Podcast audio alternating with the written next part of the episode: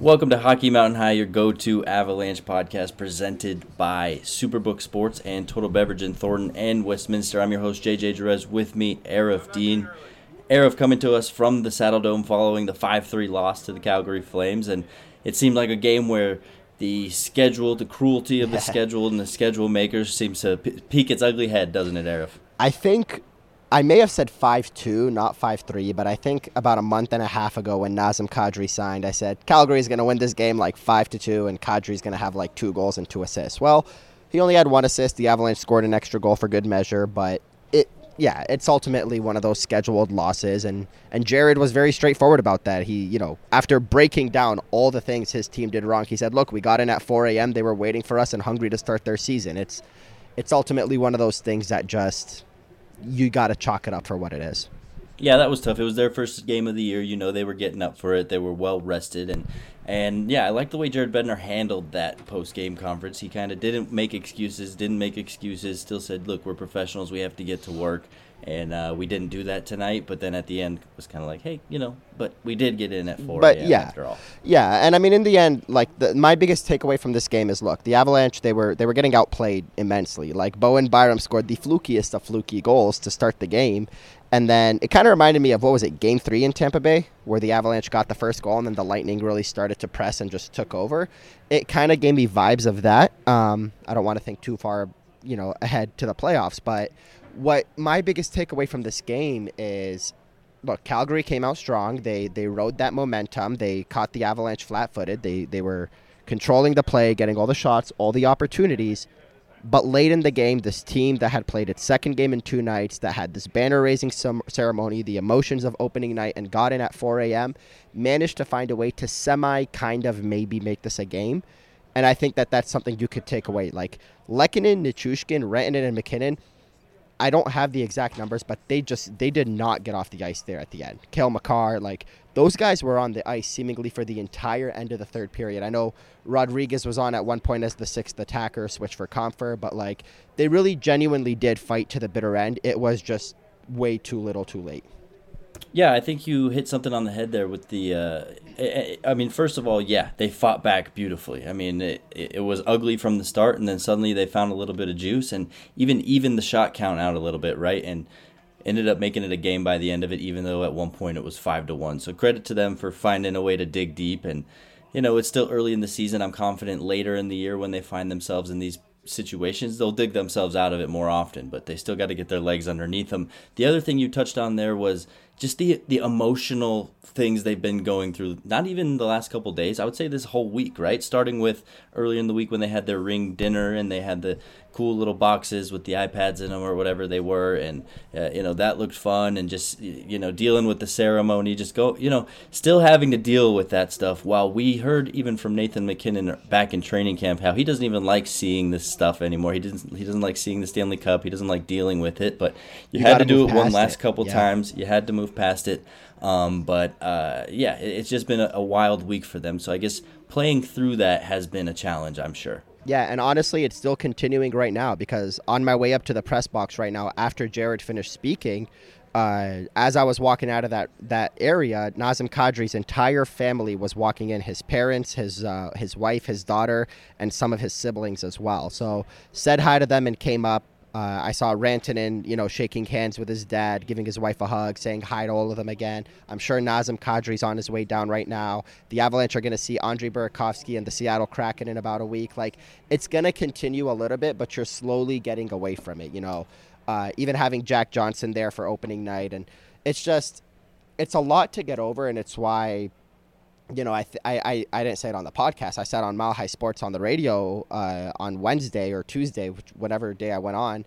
I said that you know I wouldn't be surprised if the Avalanche do come out to another four five and one or five and five or five four and one start like they did last year because there's just so much going on right now that you're gonna have to work through these steps to get over this thing, to get over the fact that you know a little more than 24 hours ago, your captain, who by the way is injured and hasn't started playing yet literally hoisted the Stanley Cup on the ice at Ball Arena and skated it around. And then they all locked arms with Jack Johnson wearing a Blackhawks jersey. Just a surreal moment watching that banner go up. And, you know, they rode that momentum against, let's face it, a really bad team. and were the exact team that we know that they could be. And then they were that again tonight. You want to know what tonight's game really reminded me of? Uh, was it three or four? Game four, Edmonton Oilers. They looked like they were down and out over and over and over, but they continued to claw back, eventually forced overtime. Today, they just didn't have that final piece to force overtime. So, this is the same Avalanche team. This is the same team that we know they could be. Uh, Frankie was, you know, to be honest with you, I feel like Frankie made better saves than Georgie, and that's just because Frankie faced better shots than Georgie did. But I'm not too concerned. It's just one of those things that mix the emotions with the back to back, with getting in at 4 a.m. The odds were stacked against this team, and even as a Stanley Cup champion, even as the team that's favored to do it to do it again and repeat, it still was a tough hill to climb. Yeah, you might as well get used to these back to backs though early because you got two more just this month, right? So, yep. Um, you know, getting the legs again, getting the legs underneath them uh, early on here and trying to get momentum started. But yeah, nothing to worry about. It's a loss. It's losses are going to happen. We all kind of expected it. Um, I guess a couple things I want to get into with the Calgary, and then we'll move on to talking about the opening night. Um, the Calgary game, you, you touched on Nas. What was it like seeing him in person? Did you get to hear anything of his? Uh, did he talk post game? Did you get in the locker room? Um, I guess you know you are at the Saddledome. Give, give us the scoop. How was it seeing his family? T- talk a little bit more about Nas, since yeah. that's kind of the whole reason you went tonight. Yeah, of course. And uh, I unfortunately didn't get to talk to him. Obviously, my flight came in because I left early morning in Denver. I missed the Calgary Flames morning skate. And post game, it was either the excuse me, it was either the Avalanche's room or the Flames room, and I obviously had to pick the Avalanche's room. So if I hung out downstairs a little bit longer, I probably would have saw him come out to say hi to the players. Um, but obviously, even in that situation, it wouldn't have been a formal interview and an opportunity to really uh, get a feel from him of what he felt like tonight. But watching him play on the other side, look, you guys watched it on TV. I know JJ, you watched it on TV. That's the same Nazem Kadri that walked out in free agency. That's the same guy. He drew two penalties on Makar and Erik Johnson. How many guys draw penalties on on Cale Makar? Like he he did his his job. He set up a he had an assist on one of the power play goals. Um, and he played that Nazem Kadri game. He he didn't get under the Avalanche's skin where they were hacking and whacking at him, but he still drew two penalties. He only played 17 minutes, and he was very sorely, obviously missed. Uh, but the biggest thing that I took away from not having Kadri in the lineup was late in that game. To be honest, I'm surprised Calgary didn't score an empty netter, but they had five faceoffs in the Calgary zone with the goalie pulled, and the Flames won the first four. And then JT Compher came on and won the fifth one to MacKinnon. MacKinnon shot, Markstrom save. They didn't have a guy to win the crucial faceoff when they needed it. Obviously, I know Landeskog's injured. That's your guy. But they tried Rodriguez. They tried MacKinnon. I think Rantanen got one too. I can't remember for sure. And then JT jumped in, got on the ice, and won the fifth one. So there was a lot of a lot of what you were missing was seen on the other side because literally the guy that you were missing was playing on the other side and and it's something that this team's to have to work through. How do you feel about Calgary as a whole? Are they looking good? Do you think after kind of the big adjustments that they made this offseason, do you see that the uh, I guess the new look Calgary Flames seem like a legit contender at this point? Um, I mean, this is the only game they've played, and they played a game that was on the tail end of everything we just spent seven or eight minutes describing. So it's hard to really get a full gauge for them. But at the same time, this is a deep roster, and what and what they did tonight was exactly what I expected. They had a strong top line, Toffoli with Lindholm and uh, Huberdeau. You know, Lindholm obviously lost both of his line mates in Tkachuk and uh, Gaudreau. They had Kadri with Dubé, who's just a speedy young, you know, forward who seem to be gelling with him and Mangiapane. The third line, they have Lucic. They have guys like Zadorov on the blue line. Mackenzie Weegar was very noticeable. Rasmus Andersson had, a, excuse me, had a goal and an assist. Jacob Markstrom was making nice saves. This is a team that I believe is one of the three top teams in the Western Conference and one that's going to give the Avalanche fits to the very end. Yeah, you're right. Kind of a silly question after one game, but I guess the reason I really ask it is because after seeing that game, Calgary really looked like a team that was I don't know sharper than the Avalanche were in their first game yesterday, right? I think the Avalanche kind of looked a little bit rusty there. Kind of got lucky that they were playing a weak Chicago Blackhawks team and were able to eventually dominate the game. But I didn't really see much rust or too many errors that indicate Yeah. that hey, we're at the beginning of the season for Calgary. So I, I definitely see them as being, um, you know, maybe somebody that the Avalanche see in, in deep in the playoffs. That'd be a fun, Yeah. fun, fun series. Yeah, and when you have that many new guys come in and they're guys that play the important roles that Kadri Huberdeau and Weegar are going to play, uh, you have a lot of reasons to to get off to a hot start, to really wake up for that first game and play your best. You and I said something throughout the entire month of September, and it was this damn preseason is so boring and I'm so over it and oh my god, can we just get to the regular season? Well, you know what other teams like let's say the Tampa Bay Lightning are saying? This damn preseason is so boring. Can we just get over it? And can we just get through this damn regular season so we can start to play when it matters in the playoffs? The Avalanche have surpassed the first step of the preseason doesn't matter.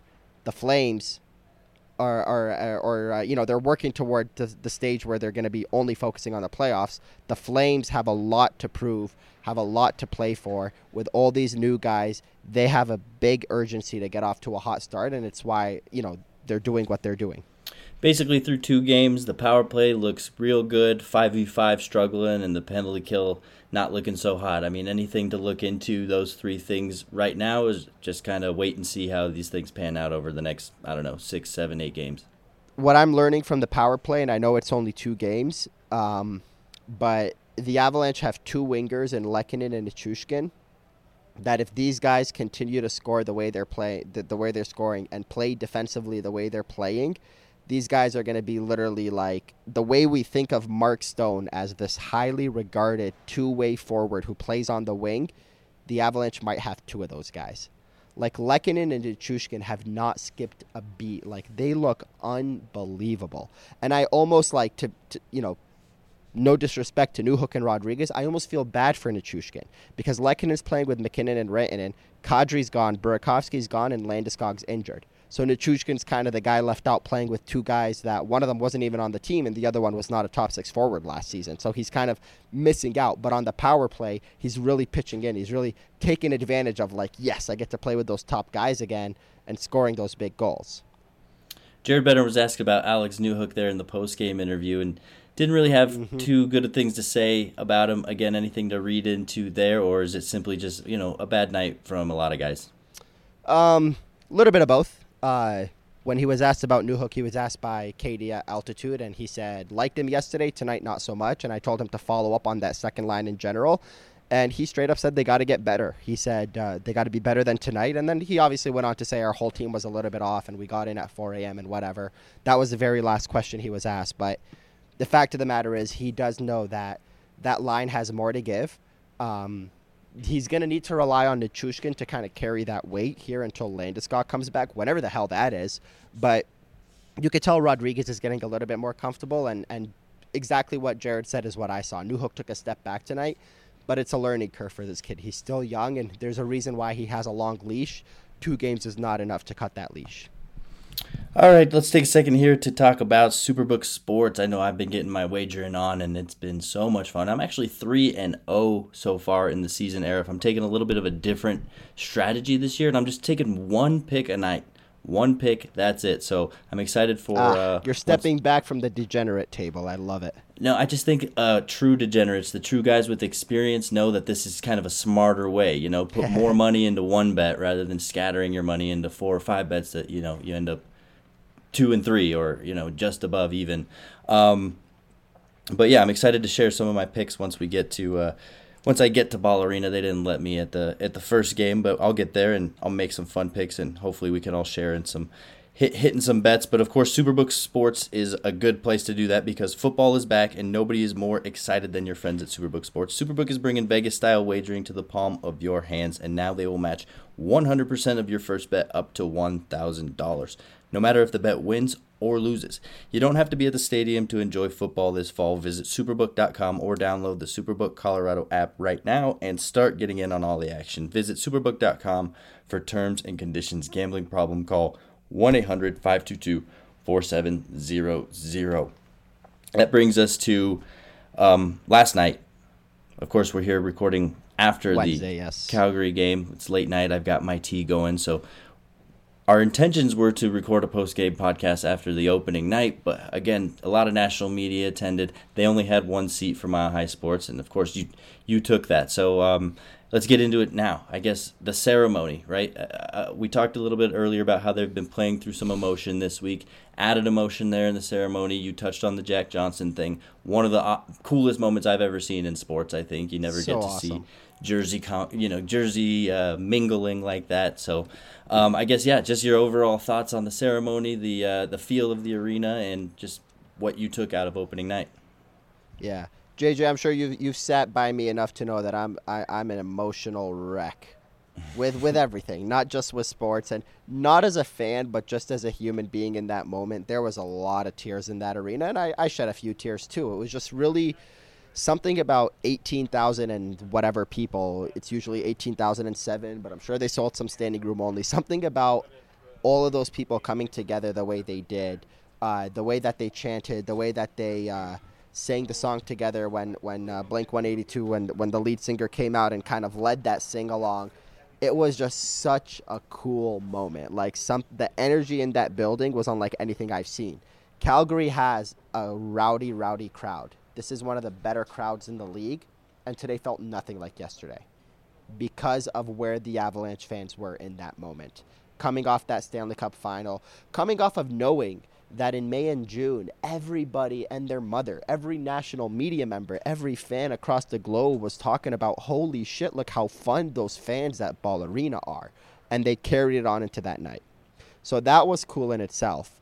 But to me, is exactly what you said is what I was fixated on. I was so focused on the Jack Johnson angle from the very beginning and I was I, I was absolutely taken away by the way it played out and so happy it played out the way it did. Yeah, absolutely. I mean, it didn't affect the game at all, right? I think if, especially if you're Chicago, you're like, well, what's this guy doing? Is he gonna go play soft? And no, I think he played a good game.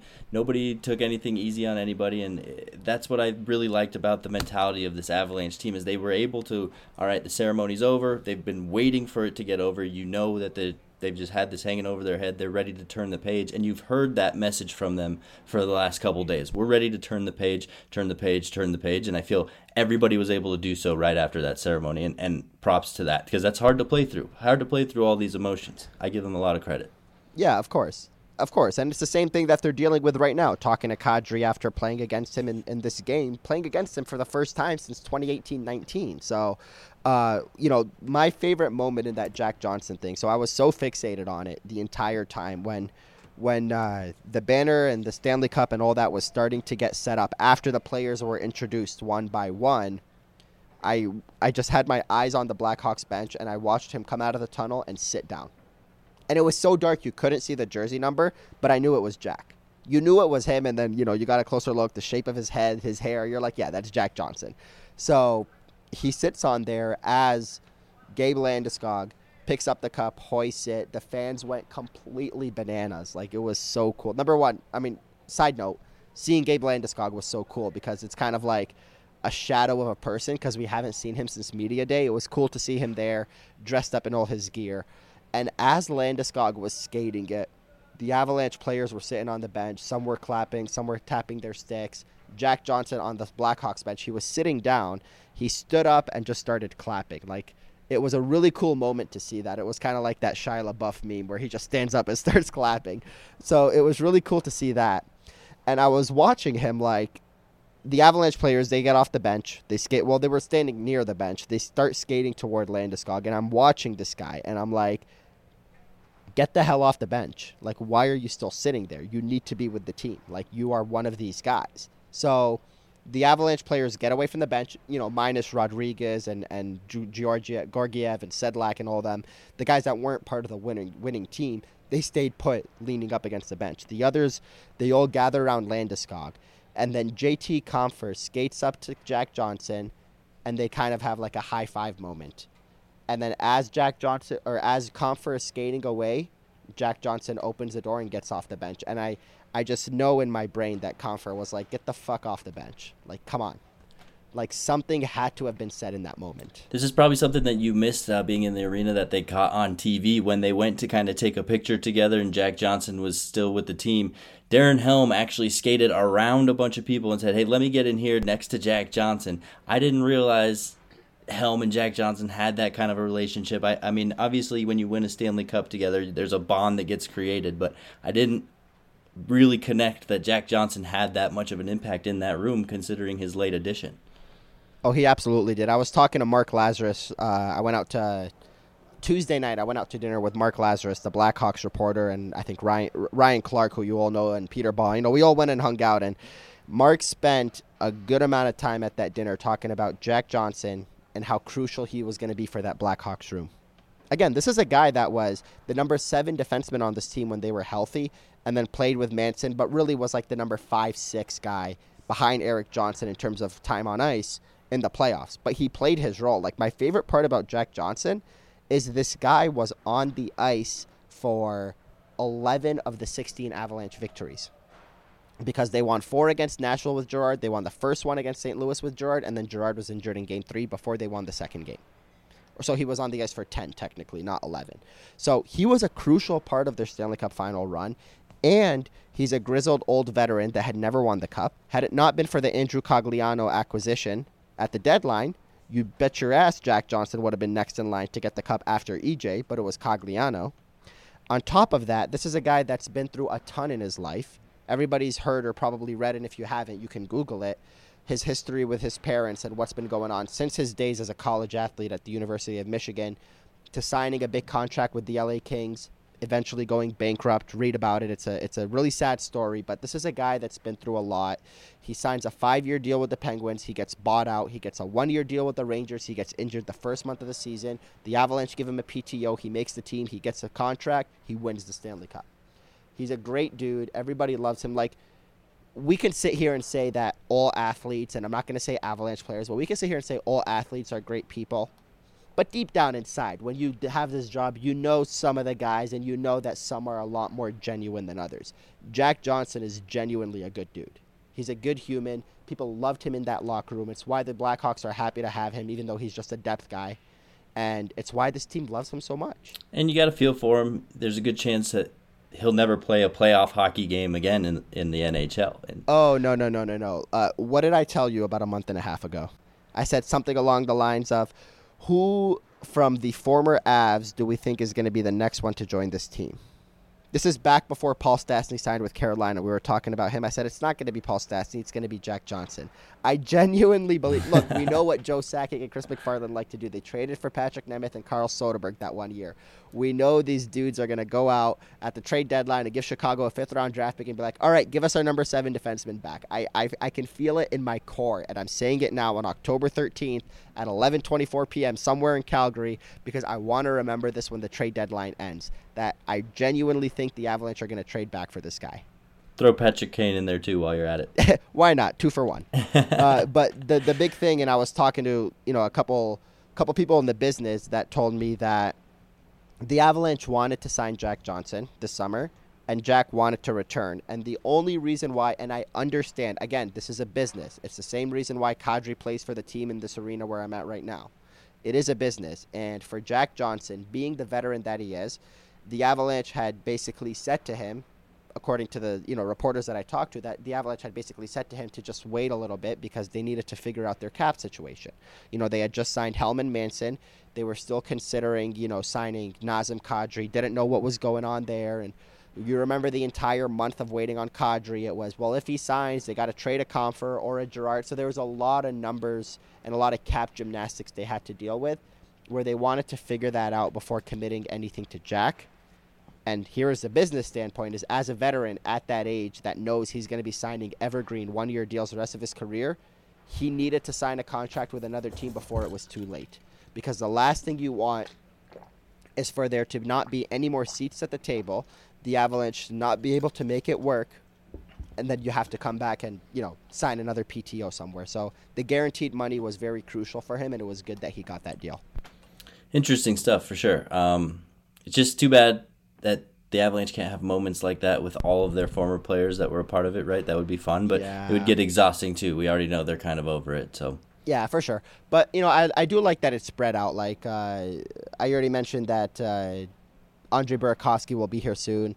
Kadri's not coming to Denver until March. I don't remember when Kuemper is. I think it's in January. I want to say San Jose. It's going to be a Uh, while. Yeah, right. They'll face Kuemper in Washington in November. But well, I'm talking um, the yeah, yeah, it's- the returns to right. Yeah, yeah, right. It's not till January, late January, that he's in in Denver. Bingo. So late January for that for him. San Jose, which is Nico Sturm, which is kind of the forgotten piece, is not until March 7. Calgary is not until Oh my god, where's Calgary? Are they February? February 25th. Yep, twenty fifth. So it's going to be a while before you see this guy.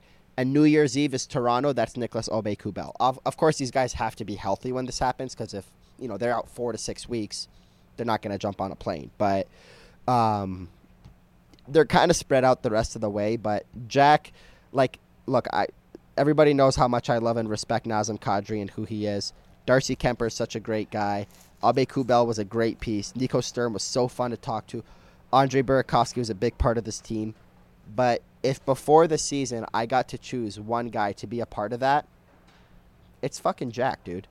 Like I would have said that from the beginning of the year before the schedule was released. If there was a guy that I wish signs with the team that plays the Avalanche on opening night, it's Jack Johnson because of the human he is and because of the age he's at, what he's been through in his life and in his career. That's the dude that deserved that moment the most. Looking at the game a little bit, let's analyze some hockey. Um, the power play really was a major reason for that victory. Look, Really powerful. looking good.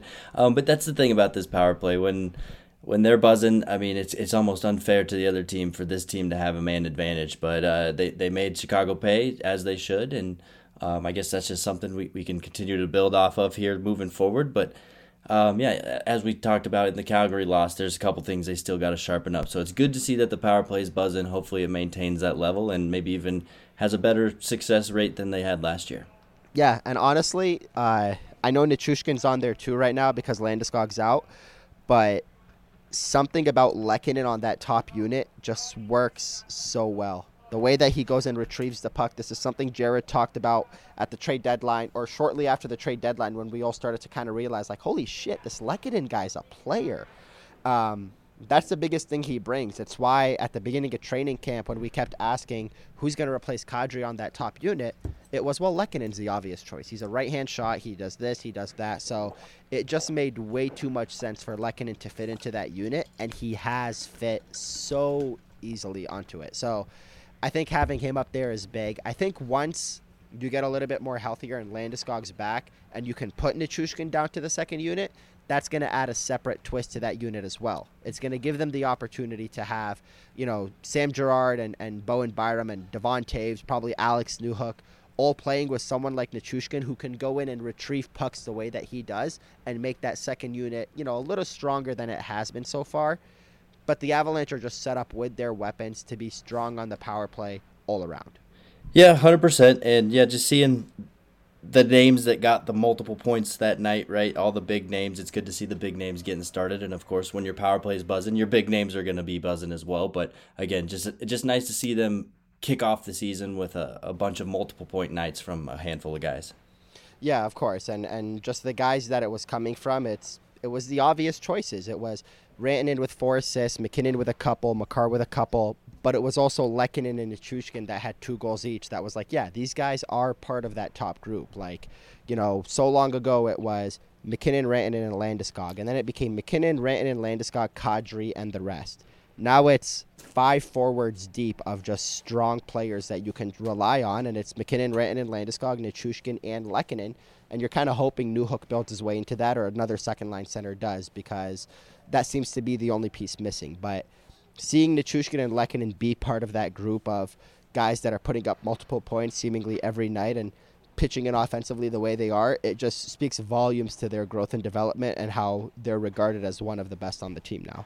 Yep, they just need the supporting cast too, right? You can't can't do it without those guys as well. Um, I guess let's get into to Georgiev's game. Two goals, seventeen shots. Not exactly the best stat line, um, but hey, they got the victory, and I don't think he did anything glaringly terrible. So um, I guess what you uh, take away from Georgiev's game, and I guess but now that we've seen both goalies, how are you feeling about him right now?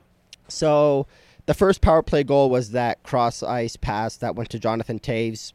No chance. Like that's not on him. Wide open net. The second one, uh, I believe it was also a power play goal.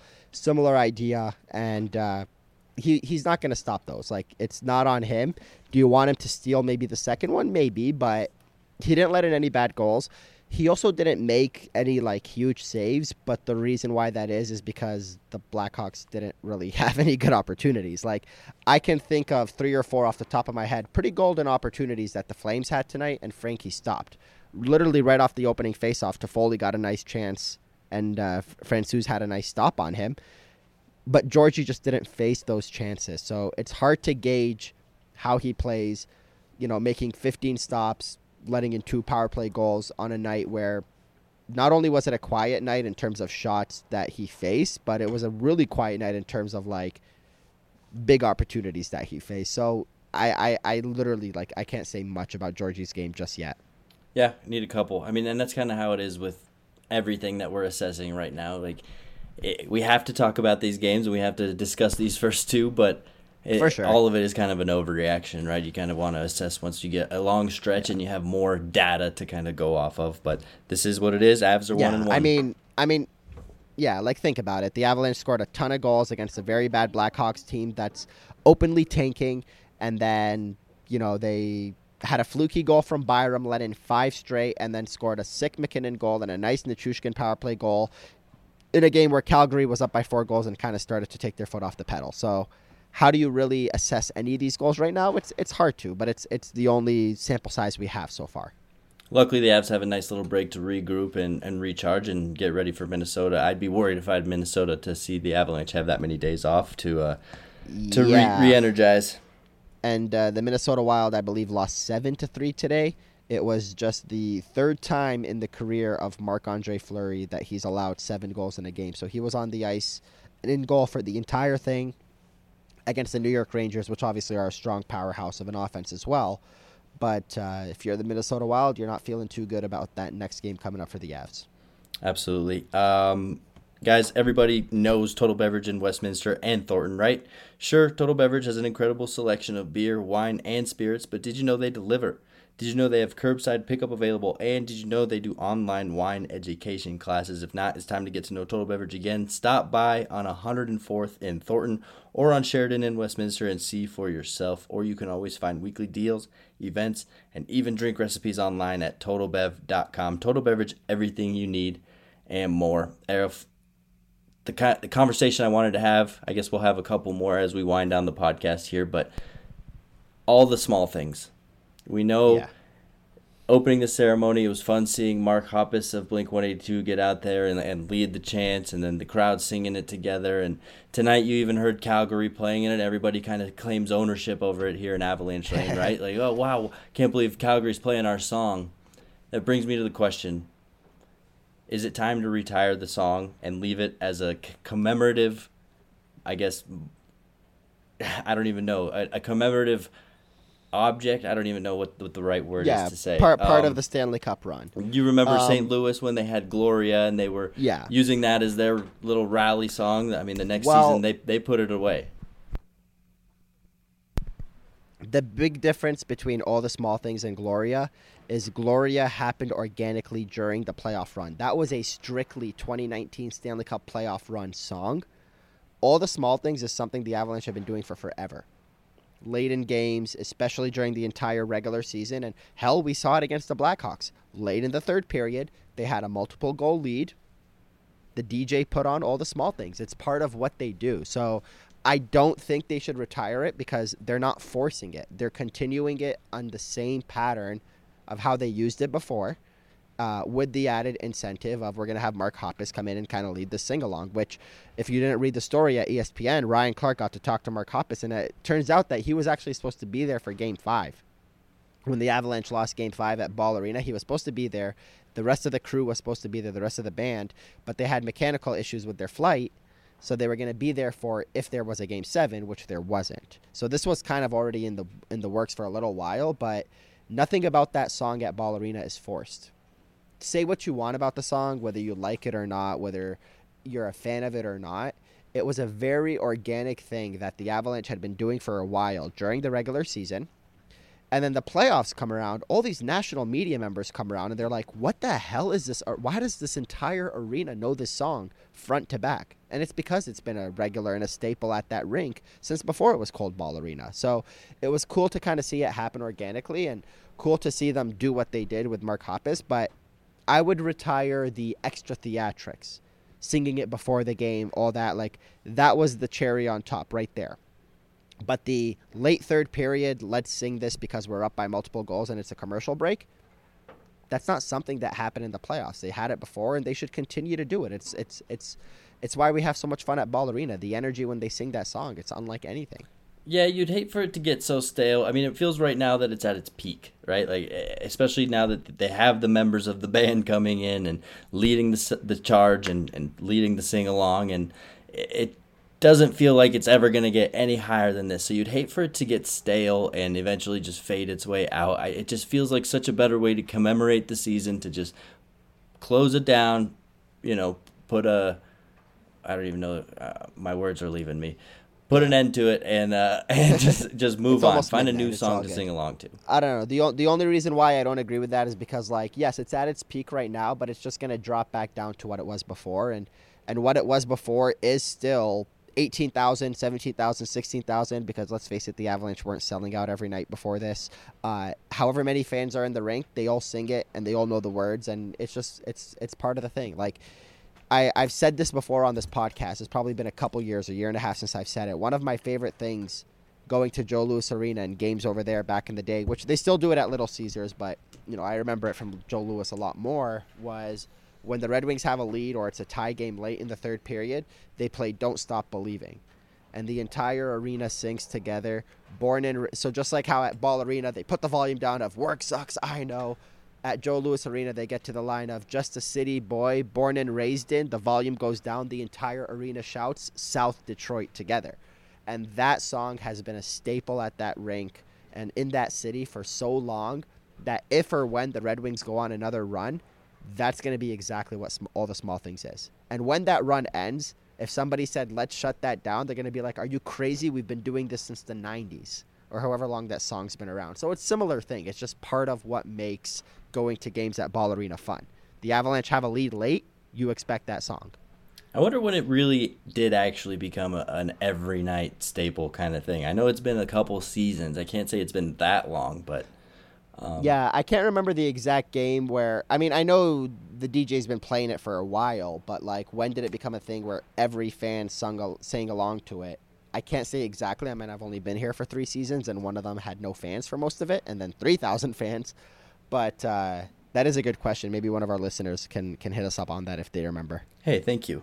Um, since we started recording this podcast, Nazem Kadri has received his ring from the Colorado yes, Avalanche. Sir. What do you know? He did.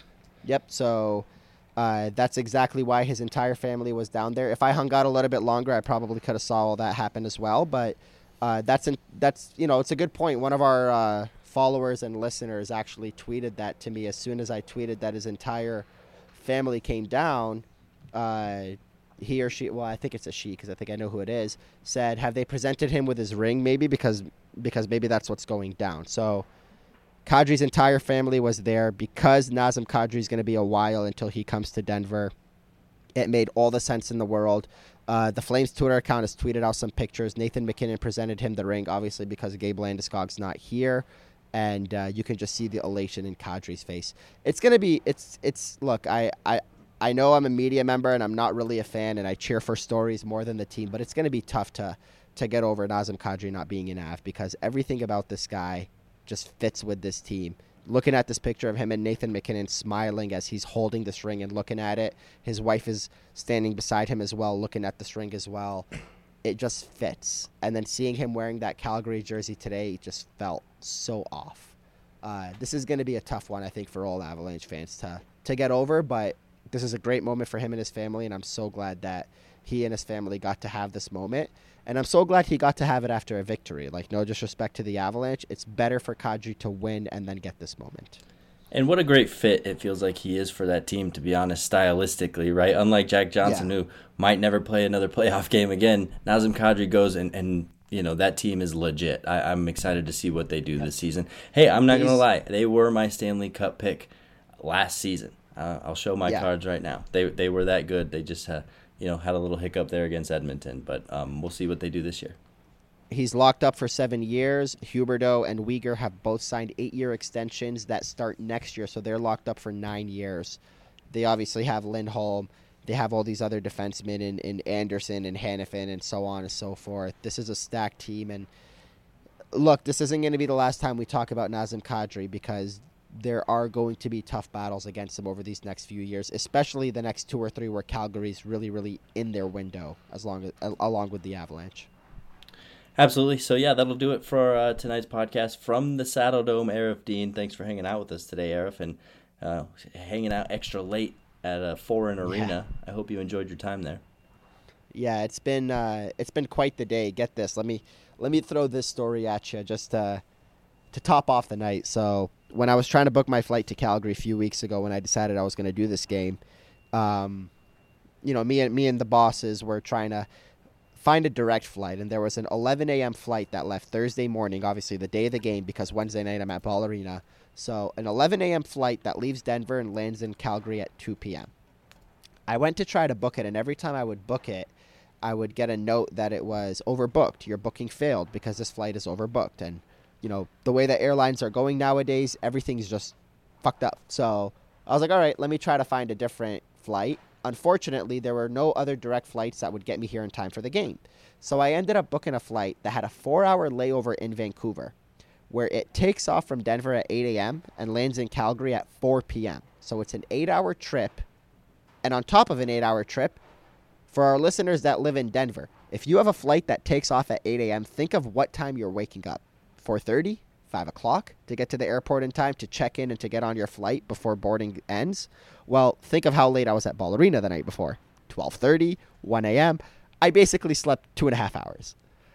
Slept two and a half hours, drove to the airport, went through security, got to my gate to have the ladies say on the megaphone or on the on the speaker before we boarded that we are asking for three volunteers to give up their seats on this flight because it is overbooked. This is not the 11 a.m. This is the 8 a.m. to 4 p.m. going through Vancouver flight. So this is the flight from Denver to Vancouver. Keep following me. It gets it gets better. So I said, you know what? Let me go see what's up. I said, hey, uh, and they said we'll give you like a fifty dollar flight credit or something, which I don't even know how to, how to even get that. But uh, I went and I said, hey, what's going on with this flight? They said, oh, you know, we're looking for three volunteers. Uh, let me see if there's any other flights to Vancouver. We'll get you on another one today. I said, well, I'm not even going to Vancouver. That's just a layover. My final destination is Calgary. They said, okay, let me see what we can find you for Calgary. So they started to look at. She said, how would you like to go on a direct flight to Calgary? Leaves at 11 a.m., lands at 2 p.m. I said, Oh, you mean the one that three weeks ago I tried to book and was told it was overbooked? She said, Yeah, that one. I said, Sure. So I drove to the airport really early. I slept a very little amount of sleep so that I can, instead of waiting at my gate for half an hour, wait at my gate for four hours to get here on the flight that I tried to book three freaking weeks ago and would have been able to sleep longer but didn't get to. in the end, I got to Calgary two hours earlier than I was supposed to. I got in at 2 p.m. instead of at 4 p.m.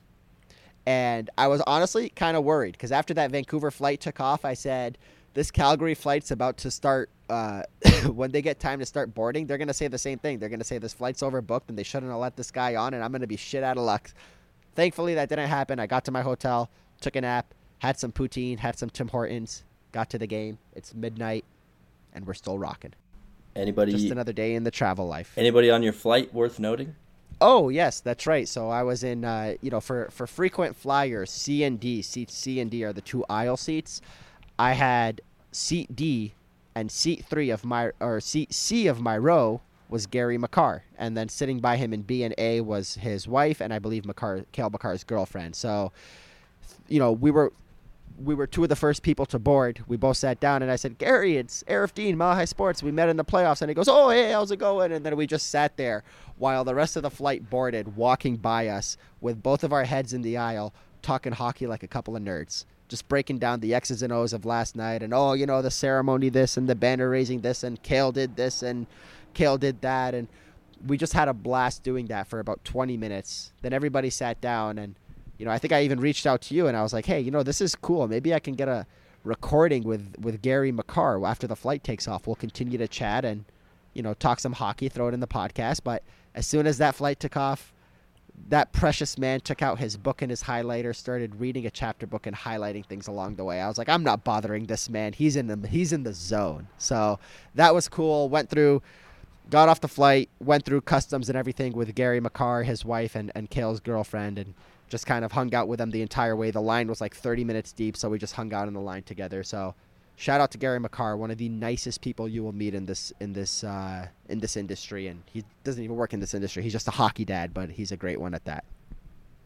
What a time! I hope you had a blast, and I guess let's wrap up this podcast before they kick you out of there. They're trying oh, to turn the lights off. I, I see the cleaning ladies yeah. behind you trying to cleaning ladies literally swept everything around me, and I was like pushing garbage to them. I'm like, sorry, sorry, I'm leaving. I swear. All right. Well, yeah, we got Minnesota up next, and then we got two home games Wednesday and Friday, and then of course a back to back against VGK yes. Vegas Golden Knights next Saturday. So, uh, action packed Avalanche week here coming ahead. Yeah, and one last thing from me: expect a video probably Friday of this glorious, spectacular, dangerous, scary, holy shit catwalk sitting above the jumbotron that you have to walk to get to the press box. I talked about it on our last episode. People have been tweeting me. I got a video of it. It's it's insanity. Love it, love it. I'll look forward to that. So, um, yeah, I guess for Aarif at the Saddledome, I'm JJ. Don't forget our friends over at Superbook Sports and Total Beverage in Thornton and Westminster. If you made it this far in the podcast, bless that pretty little heart of yours. Let's make hockey for everyone. We at you.